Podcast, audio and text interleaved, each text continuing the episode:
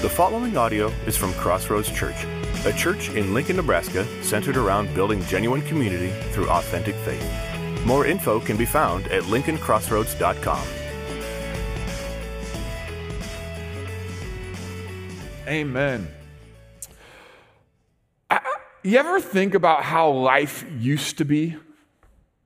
Or, no, how life must have been, right? Could you imagine life without a cell phone? Man, so long ago, like that, right? I remember, I remember the day my kids found out that I was born before the internet, and they were just like, no, you're kidding. That's not even true.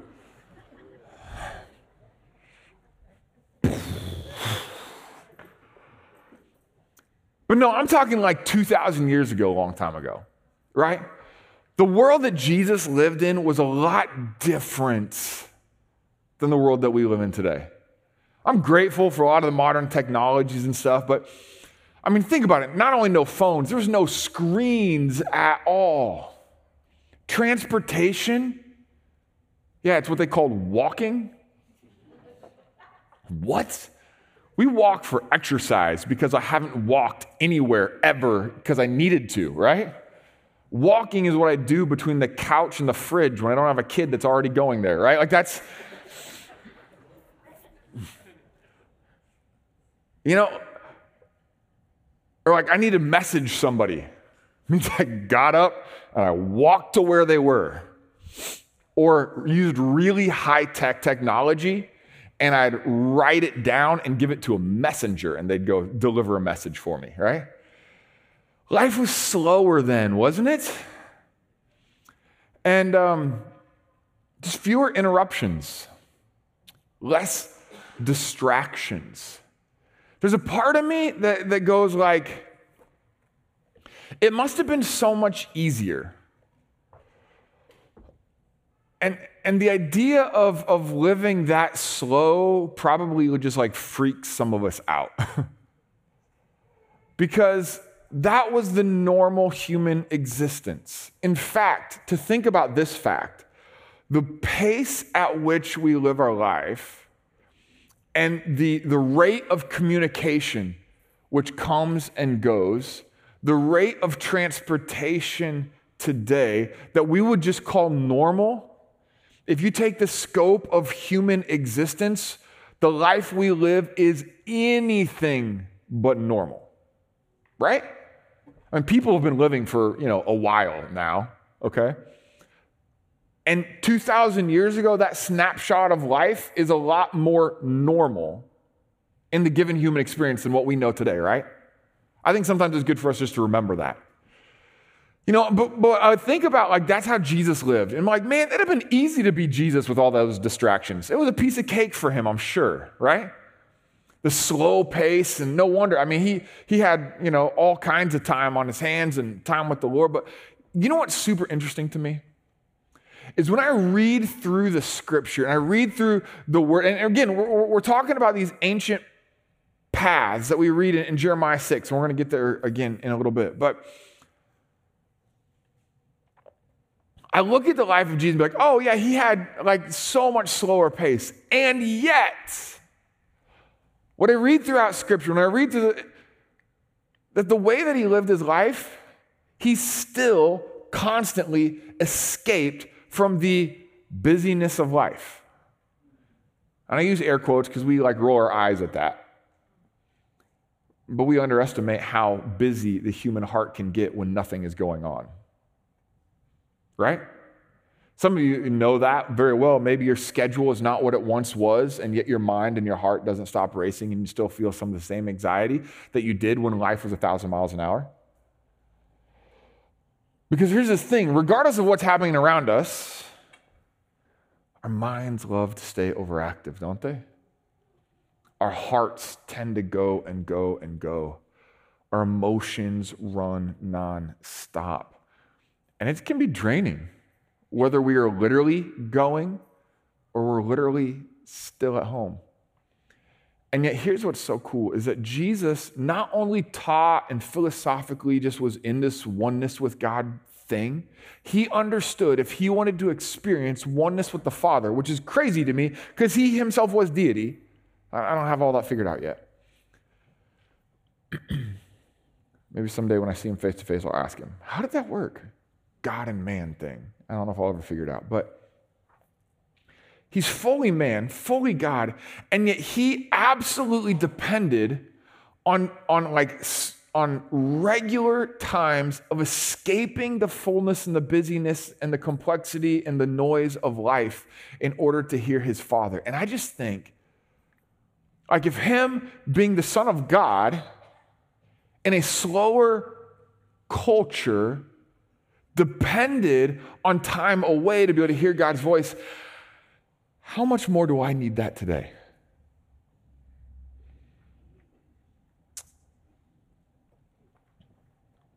A couple weeks ago, Beth talked about some of these retreat disciplines. And here's the deal this series, I'm just telling you, I am loving preaching this series. I'm loving trying to implement this series in my life in so many different ways.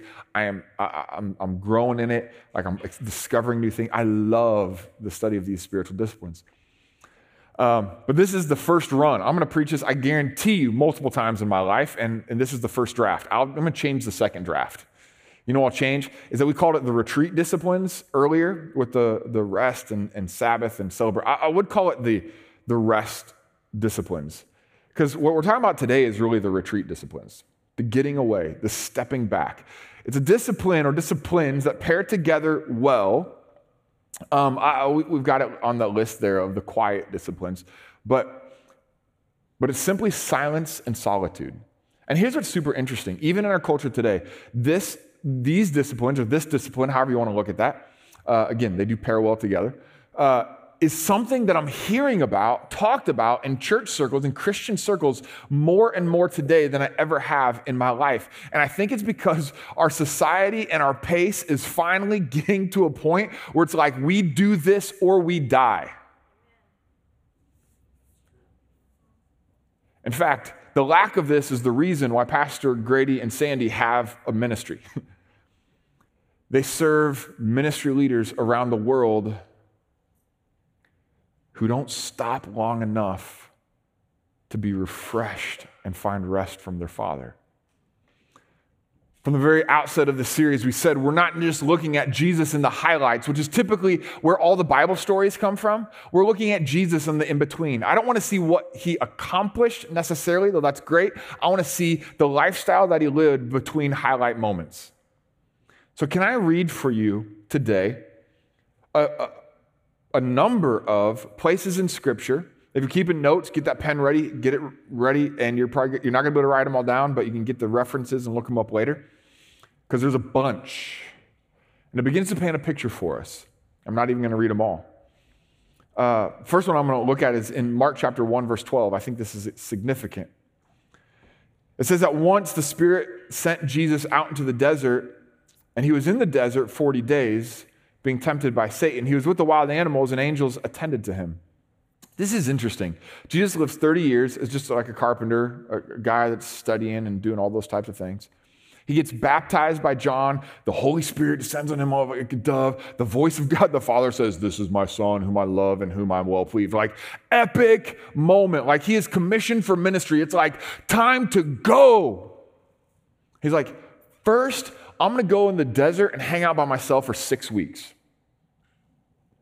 Like, doesn't that seem like a weird way to start in complete obscurity? I, have heard it taught, I think I've even taught this as well, that the devil is no dummy, right? He waited until Jesus was fasting for almost the end of it, like for 40 days before he comes and tempts Jesus. He waits till Jesus at his physical weak spot before he comes with the temptation to try to get Jesus. Like he knows what he's doing. Like, but I never really thought about it until recently that do you think Jesus also knew what he's doing? We look at it like not eating for 40 days. Oh my goodness, he must have been weak and like very vulnerable. Do you not think that Jesus knew that the devil was going to come before his ministry even start to tempt him in the greatest ways? So Jesus was like, I better go fast in the desert for 40 days so I can be at my peak performance when the devil comes to try to tempt me. See, but we think so material, materialistically we think so physically, so naturally that, like, oh, he didn't eat. He must have been at his weakest. Maybe that six weeks straight of nothing but time with his father, and there was no point in his ministry that in his life that he'd ever been stronger. Could that have been the case? Jesus starts his entire ministry in silence and solitude for 40 days. Then there's this other verses. Luke chapter 5, verse 15 and 16. Also, the same thing can be found in Mark 1 45. The news about him spread all the more. So now Jesus' ministry is becoming more uh, public. And so, so the crowds of people came to hear him to be, and to be healed of their sickness. Listen to this. But Jesus often, somebody say often, often withdrew to lonely places and prayed. As his ministry grew, as his, his, uh, the demands on his schedule increased, it said Jesus often left everybody. That's not being responsible for the need that's in front of you, is it? But you know, the only possible way that he could do the mission that God has called him to is if he regularly withdrew and found times alone with his Father. It says often, so I'm going to read you some of the oftens. Mark 135. Very early in the morning, while it was still dark, early, Jesus got up, left the house, and went off to a solitary place where he prayed.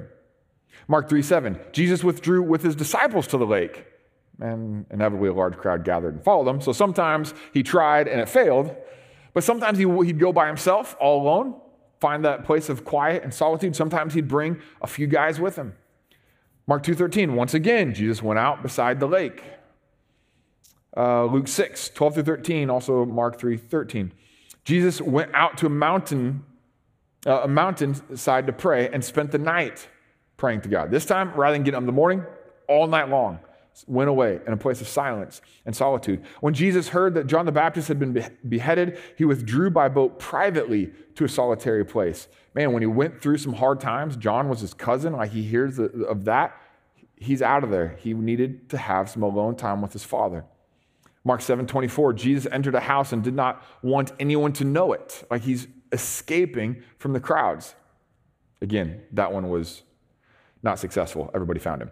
Uh, Luke 9 18, Mark 8 27. Once when Jesus was praying in private, his disciples were with him. Again, that, that small group uh, getaway.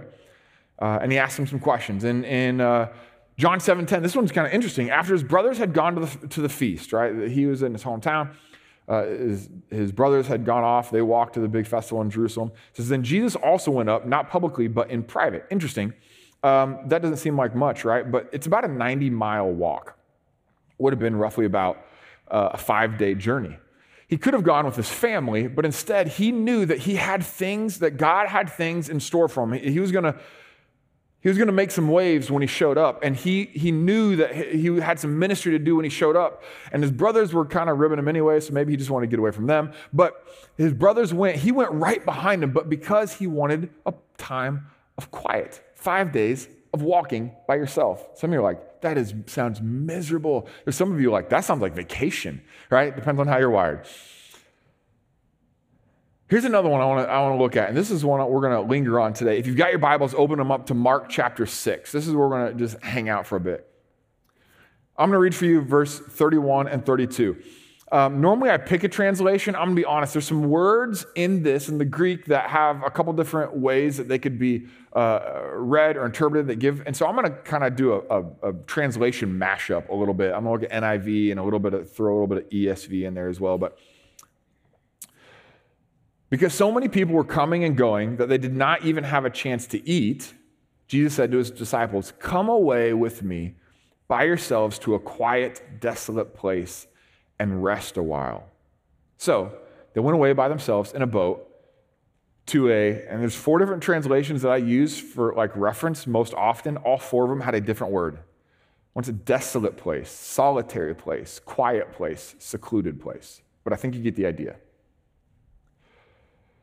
You know, the theme verse of this series that we're in, talking about these spiritual pathways, talking about these spiritual disciplines, is Jeremiah 6 16.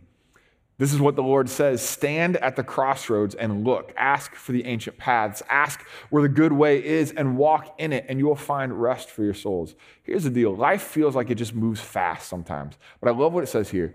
When you come to a crossroads, stand. Stand implies movement or no movement? Right. In order to stand, you have to stop. Come to the crossroads and stop. Look and ask. Look and ask. There's this aspect of like this searching, this aspect of, of observing. I've got to stop moving. I need to look. I need to search. I need to observe. I need to see what's going on. And here's what's interesting, and, is, and then walk in it. After a time of silence and solitude, after a time of getting away with Jesus, he reorients your pace of life. It's one of the reasons why this is so significant. We have this tendency to go, go, go, go, go, go, go, go, go, go, go, go, go, go, fast, fast, fast, fast, fast, fast, fast, fast, fast, because we don't know any other way. Sometimes we don't even know we're doing it. And when we have regular times of silence, regular times of solitude, regular times of time with us and our Father, when we're done, He reorients the pace of our life. There's some certain things in my own life, my own experience. God has been teaching me this. Like I didn't think. Like I, I, I like to think I'm. A, I think I am pretty laid back, go with the flow kind of guy. Not too fast paced. Um, and yet there were still some fast paced things in me that I just hadn't even seen. Um, and so there's some specific things that God has shown me, I believe, asked me to do or whatever, um, just for me, that remind me to slow down sometimes. And I think that's really, really good. Here, here's one of the things. This seems silly, right? I'm a pretty tall guy. Uh, this stage is not that tall, but it's clearly more than a single step, right? Would you agree? Clearly more than a single step. But I'm a tall guy, so it can be a big step. I found myself constantly running in and out, like jogging for no reason. Anybody, eh, for no reason. I like running. I like jogging. It's my hobby. But I'd like, I need something in the other room. So I'd hop down off the stage and jog out there. And I'd be like, Am I in a hurry? Why am I running? I'm not running for any reason, but I'm just running. Slow down. And I, so this was a commitment. Maybe it was God, maybe it was just an idea. I found myself, I do it every once in a while, but from now on, like I, this was seven months back, I just sent this guy say, use the stairs. It saves me six seconds to jump off the stage and go to the aisle. Six seconds. And it's just a reminder, you know, I need to slow down. Here's another one. A new commitment I've made about a year ago when I started realizing I move too fast sometimes is I never park in the closest parking spot. Some of you are like, wait, that's, that's, that's stepping on some toes here. I can't. Some of you pray for that spot. You know, you know, if you need it, you do it. But here's my thinking. Like, I run and walk for exercise. I regularly find myself running, just jogging just because I can, moving about. Why do I need to save 12 feet? There's two spots next to each other. Take the second one. Somebody needs it more than I do. There's a family. Now, when I have a van full of kids and some of them are small, I might take the first one. When I'm by myself, I'm not going to. And it's it, more than anything else, it's a reminder to me slow down. But here's where those types of things happen it's in those places of silence and solitude. When we, when we discipline ourselves to stop so that we can stand and look and ask you know what God does? He reorients, or, I don't know. What's the word I'm looking for? he reconstructs, he creates a new normal, he finds a new default on the pace of our life. This happens from time to time. Every once in a while, if it's a nice day, I just get out of the office. I need, a, I need some silence and solitude. I just need to clear my head. I need to breathe with the Lord sometimes. Sometimes I'll just go and I'll take a walk through, through the neighborhood. I really enjoy it. Um, and, and uh, this happens so often. I do walk for exercise. Sometimes I'll run, sometimes I walk for exercise. And so I get up and then I start walking my normal, like, exercise walk pace. And I get out and I'm going and I'm walking.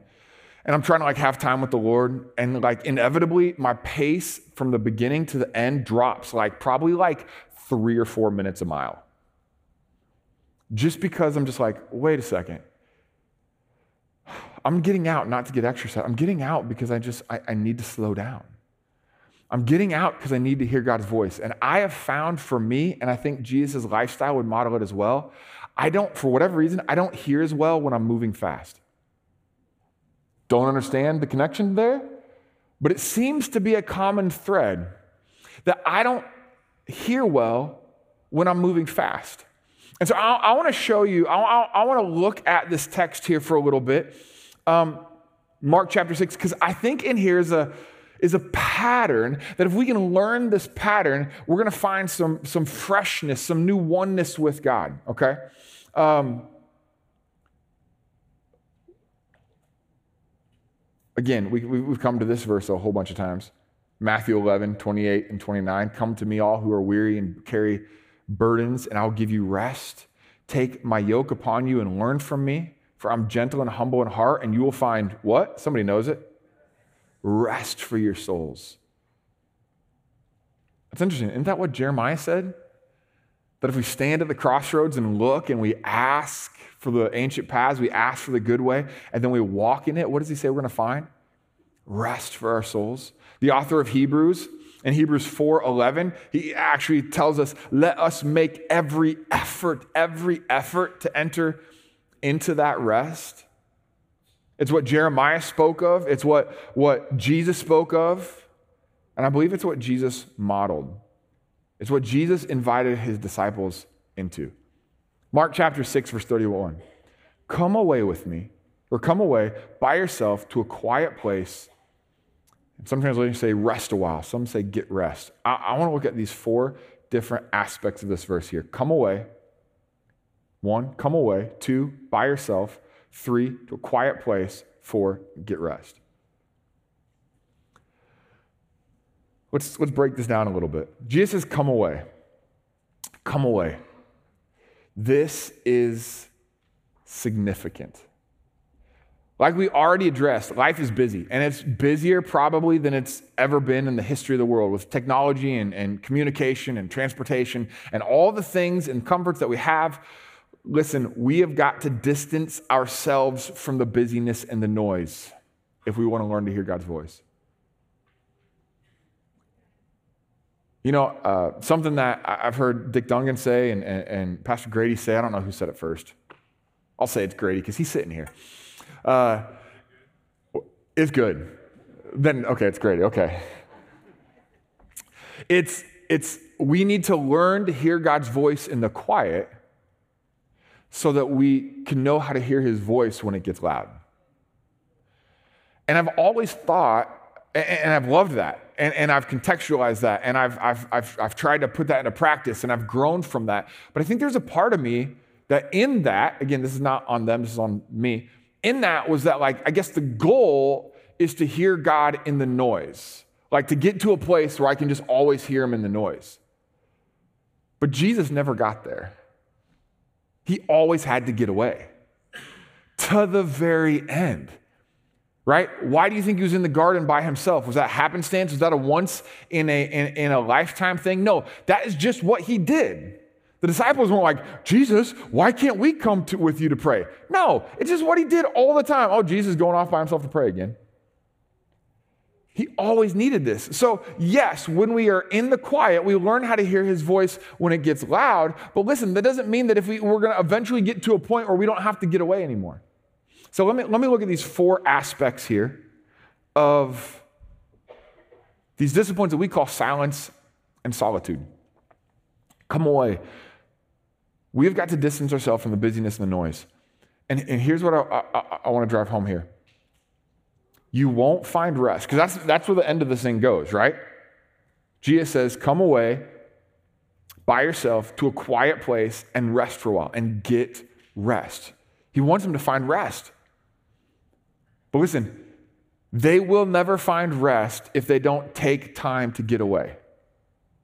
This concept sounds great. Nobody's going to argue that you need to get away and break away from the busyness of life. The concept is airtight and almost, I could almost guarantee, I bet we have a 99.9% uh, approval rate on that statement. Yeah, we need to get away. doesn't matter if you agree with it, it matters if do you do it. Are, are you willing? Do you actually believe it to the point you're like, no, no, no, no. I'm not going to find rest for my soul until I actually decide that I am going to put a stop to life, so to, to the busyness, to the, the, the distraction, to all that, and I'm actually going to pull away. And it requires time. It sounds good in concept, but it, once we start realizing, oh, no, no, that actually has to happen in, in, in, in a time and space in my actual calendar, oh, well, I'll just, I'll just, I'll just feel all of the feels. Oh, just, just, I'm just gonna. No, you have to actually go somewhere to get away. Come away. Number two, he says, come away by yourselves. Here's the deal. Next week, we're going to talk about some community disciplines. You and I are designed to live in community. That's our default design, is to be in community. But it's kind of like the last couple weeks. We, there was some pairs of disciplines. We had the rest disciplines, but you have the work disciplines, right? The, the baseline default is work. Okay, like just as far as how our activity is spent. God spent six days working and one day resting, right? But rest has to complement the work. Because um, if you don't rest, you're not to you're to miss out on the blessing of rest, but you're also to miss out on the fullness of what work is supposed to be like, right? Does that make sense? Um, silence and solitude, or solitude and community, works the same way.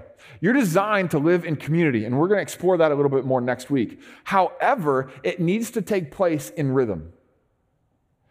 If you are all community and you never get away, like Jesus did, then what's going to happen is you never get the benefit of the alone. Also, your experience in the community becomes tainted in the same way work becomes tainted with no rest.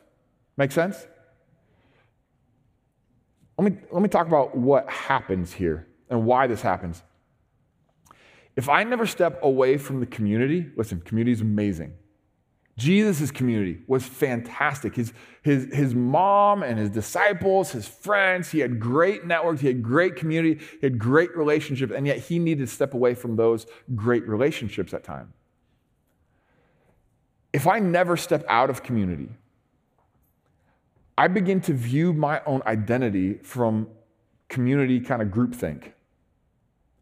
Even if I don't have the community that I want, even if my community is not there, I find myself living for the approval of community. Or I find myself shifting my identity to be who I think the community wants.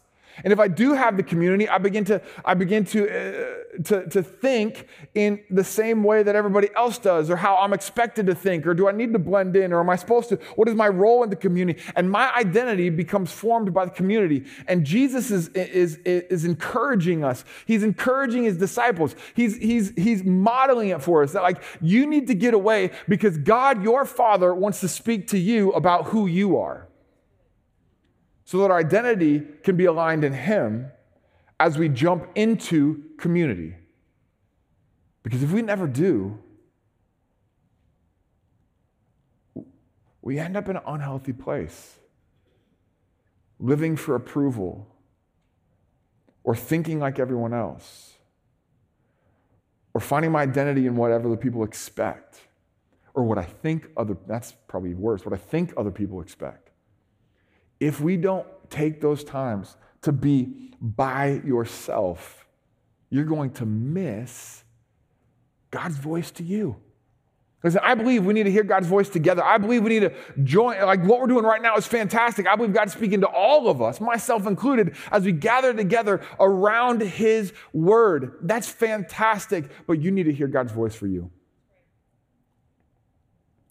Number three, quiet place. He says, come away by yourself. Number three, to a quiet place. This word quiet place, in, in fact, it's actually the same word that is used uh, when Jesus went off to the desert, the wilderness, the, the same Greek word there. And it's, it's an interesting one, and the English is translated a variety of ways from uh, quiet to, again, that's the same word in the next verse desolate, solitary, secluded. Um, get away where nobody else is to a quiet place, a place without interruption. Now, in Jesus' day, he just, you know, woke up, woke up and then just walked outside of town until nobody else was around. I mean, you could do that. Um, can I challenge you though? You will never find a quiet place with your phone on. You will never find a quiet place with your phone on. I believe it ought to be a normal practice of Christ followers that our phones get turned off for a, a, certain set amount of time on a regular basis because I don't, I don't, even if it's not going off, it's still there. It's like being in a room of people who aren't talking. It's quiet, but I'm still in a room of people. I'm still available. Jesus left and he made himself no longer available to those who would have needed him the most. We've become so acquainted and so comfortable with and so used to this idea of constant availability that to not be available sounds like some kind of character flaw. It's a virtue. Now, let me speak to those on the other side who are amening me in their hearts and elbowing your spouse, okay? If you're married and if you have children, don't go off the grid without telling them. But you should. Now I'm speaking to the other one.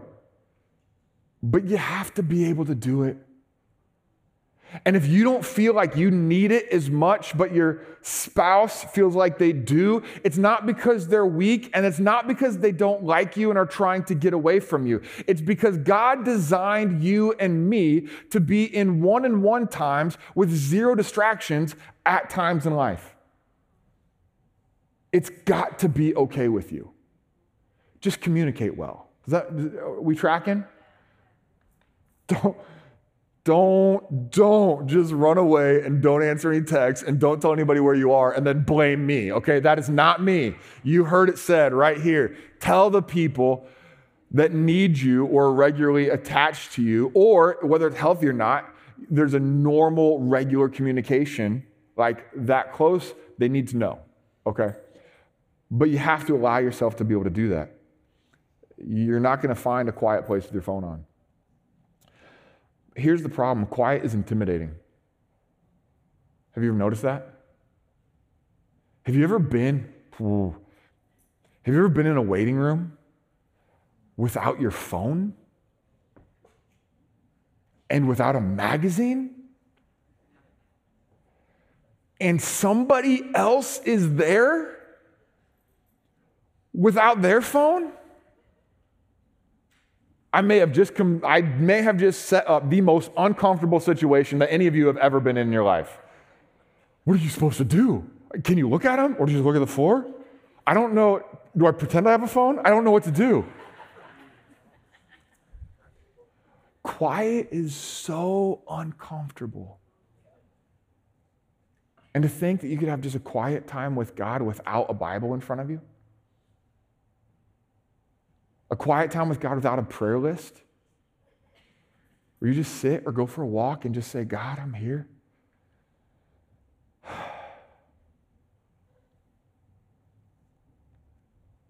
And allow your heart to slow down for one minute. But here's why it's intimidating is because um, because there's nowhere to hide. We tend to hide behind our words. We have to come face to face with the inconsistencies.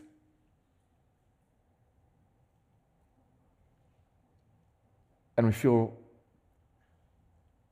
kind of like Adam and Eve right after that sin. They're hiding from God.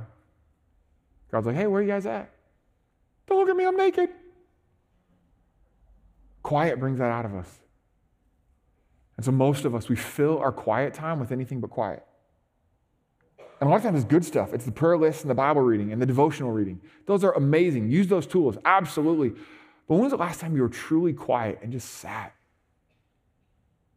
Went for a walk, even. Nobody around, nobody talked to you. And you walked slow. You just looked at what God has made around you.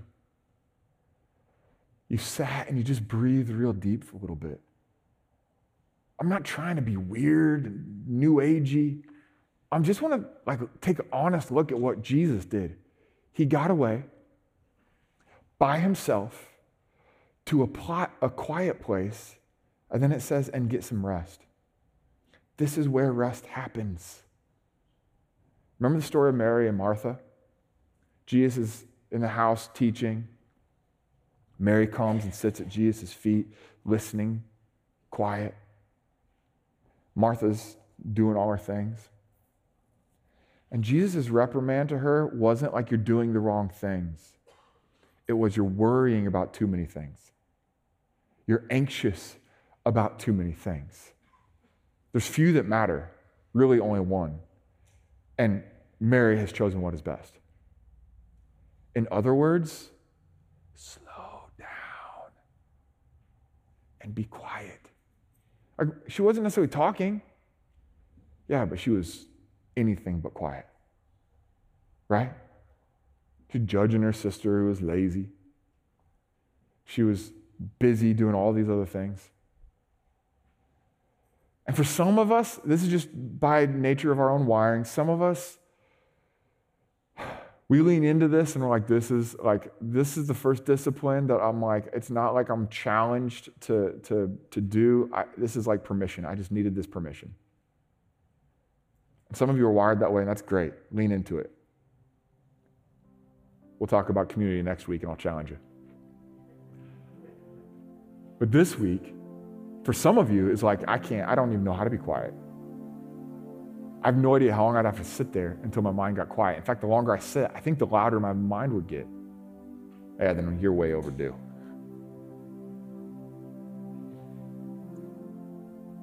Beth made a, a comment a couple weeks ago when she's talking about rest and Sabbath.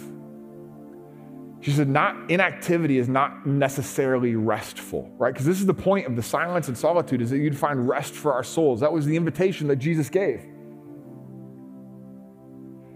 And she made this question is it restorative?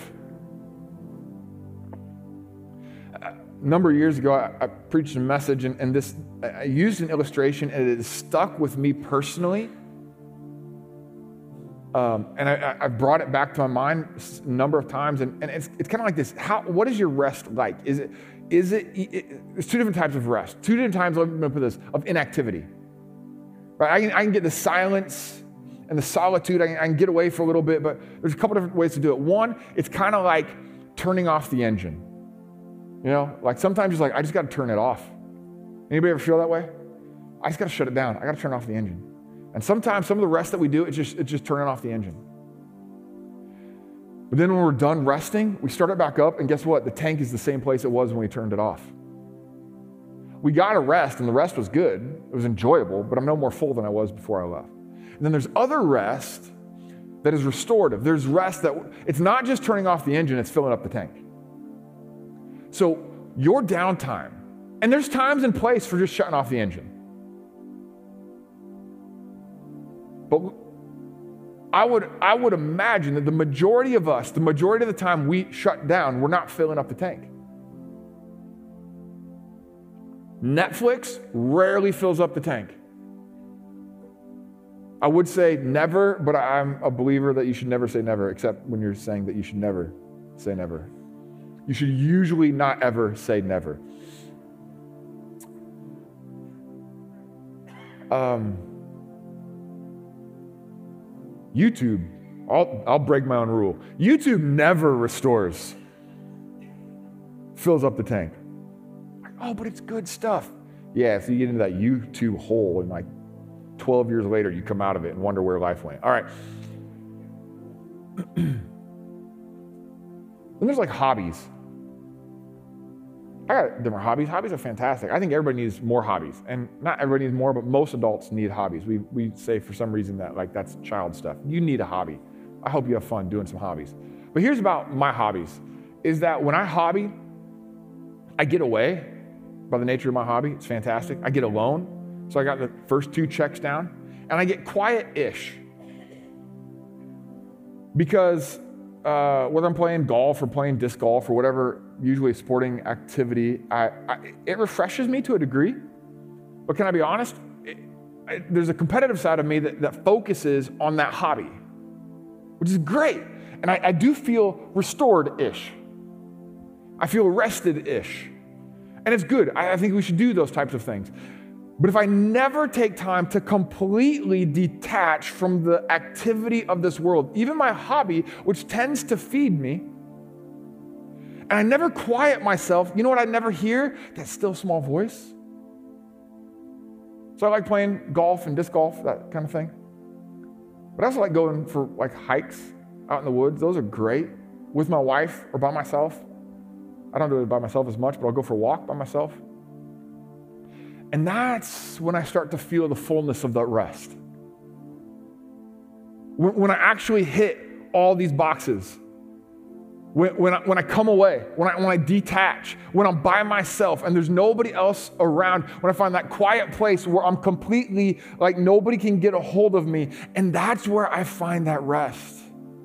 Because that's where I begin to hear God's voice. Silence it's uncomfortable. Well, friends, if you've read the Bible very long, you know it's the, it's, it's the environment in which God speaks the loudest. Solitude. I know, I get it. We're made for community. But intentional, deliberate solitude fills you. Don't confuse solitude with, with alone. Because there's so many people who, who struggle, maybe you, with loneliness right now. Loneliness will leave you empty, solitude will fill you up. It's learning to bring Christ into your being alone, learning to hear his voice, learning to quiet all the other voices, to turn the phone off, to detach for a while and say, God, I just want to hear you. Sometimes our quiet times are structured to where we never get there. There's, there's good things and all these other disciplines we've talked about in the Bible, Bible and prayer and all this. But sometimes our, our, our very own daily quiet time is structured in a way that it, it, it's, it's checklist oriented. And I'm not saying it's not genuine. It's genuine. You're hearing God and you're learning and you're praying and you're asking God for things and God's working. But we never, we never get quiet to listen, to be refreshed. So here's what I want to challenge you. If you noticed was when we looked at Jesus' lifestyle, not all of his silence and solitude moments were the same, were they? Like there was the big seasonal ones, like the start of his ministry where he got six weeks and got away. There's sometimes, I believe, on an annual basis, you should just figure out a way. You should do this. Find a campground, find, find a, a retreat center, find something. If you need help, I, have got some resources. Um, and take a day, take two days, take three days and just say, I'm going to get away to hear the voice of God for this year. Schedule on a more, more regular basis. I'm going to take I'm going to take an afternoon once a month or every other month. I'm going to take an afternoon. I'm going to take a full solid morning from breakfast to lunch, and I'm just going to I'm just going to find like find it in, in different in different segments, and then even on a on a maybe it's a weekly basis. Hey, uh, you know every Thursday on my lunch hour, I'm just I'm just going to have this time to like to just be still before God. Maybe on a daily basis, maybe it's learning just to take five minutes, 15 minutes, 20 minutes in your quiet time to incorporate, like shutting your Bible, maybe leaving a notepad and a pen out so you can write down anything God speaks to you and just say, God, I'm just shutting out everything. Like, I just want to hear from you. I'm, I'm going to get away. I'm going to go into the back door, uh, in the backyard where, where nobody can like bother me for just a little bit of time. But it doesn't have to always look the same again, this is one of those things that community and silence and solitude, they happen in rhythms. The question is, are you finding those rhythms in your life? If not, you're going to be burned out from your community. Silence and solitude will breathe life into your community. But, bottom line, like it has been the last several weeks, we've been going this. Is it worth doing? Is it valuable enough to you, for you to implement it? So let me challenge you, even if you're not ready to change your whole life today, pick a time Maybe it's 15 minutes. Maybe it's half hour. Maybe you can this week take an hour. Find an hour in your schedule. If you're married, talk to your spouse, line it up. And say, I'm just, I'm just going to take some alone, um, some, some silence and solitude time and experience the still small voice of God. Father, we praise you and we thank you that you speak to us, that again, you've, you've created these ways for us to experience you.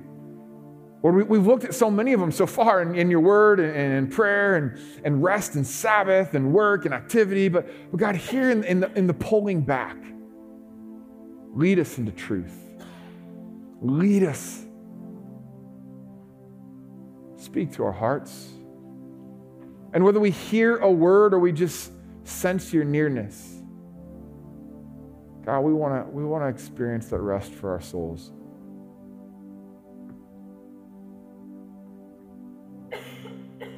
Thanks for your voice, God. And for modeling, like showing us how to walk this out. God, in your name we pray.